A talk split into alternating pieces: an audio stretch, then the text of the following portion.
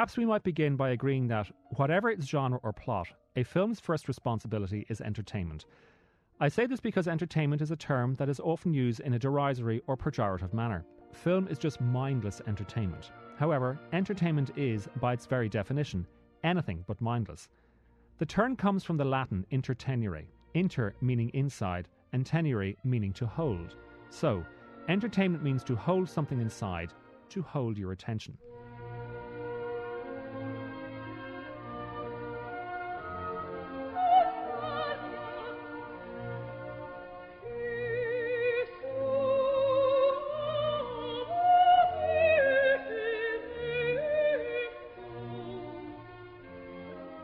However, if we do agree that a film's first responsibility is to entertain, a complication immediately arises when the film is based on historical events. Some people get upset when a film, adapted from a book, dares to change certain things, which leads me to wonder why so few people object when they see a film altering, or more accurately, abusing history. I think this is because, by and large, people worry about historical inaccuracies only when they consider those histories to be their own. If it's not part of our heritage, we shrug our shoulders and put it down to dramatic license.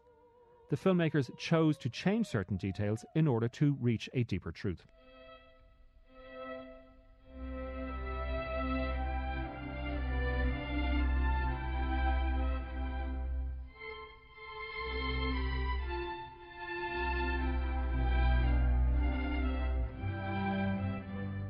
But at what point are the filmmakers permitted to depart from the facts and tell little white lies in order to deliver deeper truths. Perhaps we might continue by agreeing that all of history is an anachronism, a series of interpretations of, and liberties taken with, events that few people can agree actually happened. What are we allowed to change then? Are we bound only to important events, or are we permitted to alter only the less well known episodes?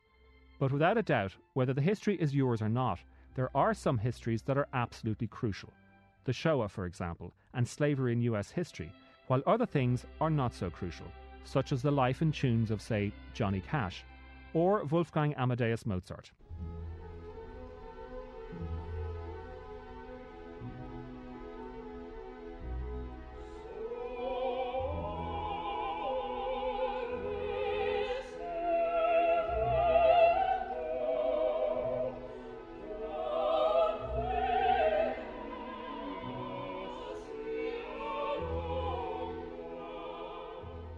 Amadeus is based on the play of the same name written by Peter Shaffer and first performed in London's National Theatre in 1979. It tells the compelling story not of Mozart, the composer with the God given talent who died at the age of 35, but his contemporary, Antonio Salieri, who lived to the ripe old age of 74, but whose gifts, while considerable, were nowhere near that of Mozart's. In the play, Salieri declares that he poisoned Mozart and thereby caused his death. With this intriguing premise, Shaffer's play proved an instant success, and in 1980 it was transferred to New York's Broadhurst Theatre, where it ran for over 1,000 performances. In 1981, Shaffer was awarded the Tony for Best Play, and in 1982, he sat down with Czech born film director Milos Forman to adapt the play into a film. Now, Forman was no stranger to adaptations. He had already won an Oscar for directing the film version of Ken Kesey's enormously successful novel, One Flew Over the Cuckoo's Nest. Amadeus proved even more successful, winning no less than eight Oscars, including Best Picture, Best Director, Best Adapted Screenplay, and Best Actor.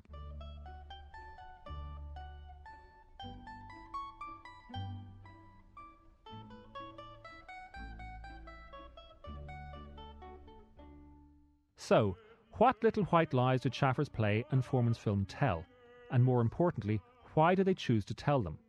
Well, to begin with, Antonio Salieri neither poisoned nor murdered Mozart. No one is absolutely certain as to what did cause Mozart's early death, but everyone agrees it was from natural causes. So, the question is why did Shaffer invent the claim? The truth is, he didn't. The Russian author, poet, and playwright Alexander Pushkin did. What happened was that with Mozart dying in 1791 and Salieri passing away in 1825, Pushkin wrote a play in 1830 called Mozart and Salieri. In it, he dramatized a musical rivalry between the two composers.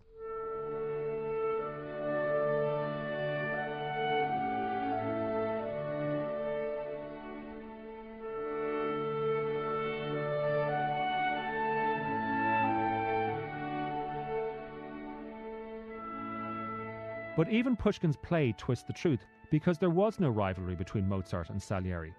Extensive documents, letters, and diaries from the time show again and again that while Mozart and Salieri were contemporaries, and there may have been competition between the two, they were admirers of one another's work.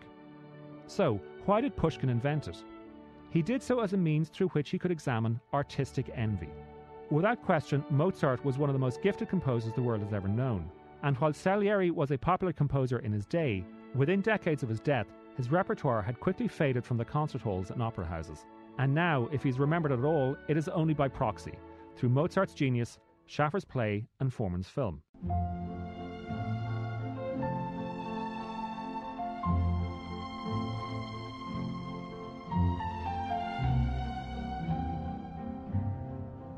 But whichever way you look at it, what you see are a series of battles between creativity and conventionality, between genius and mediocrity, individuality and conformity. So the little white lies told in the film are contrived in order to explore those themes.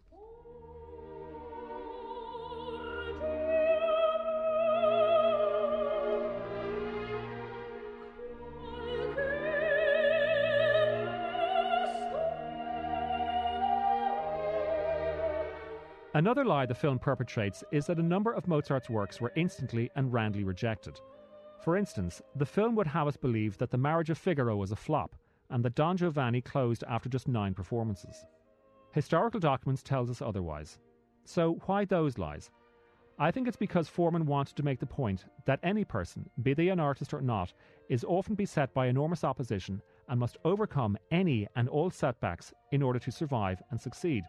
And of that truth, Forman knows whereof he speaks. He was born in 1932 in what was then Czechoslovakia.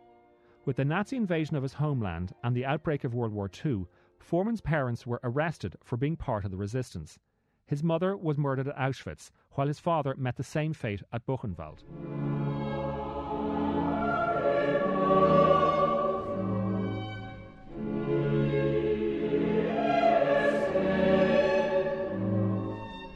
So, young Milos was orphaned but survived the fascist firestorm only to find himself living under the yoke of communism. However, it was only later, when Forman was a young man in his 20s, that he discovered his father was not dead. His real father, his biological father, was Otto Kohn, a Jewish architect who had miraculously survived the Holocaust.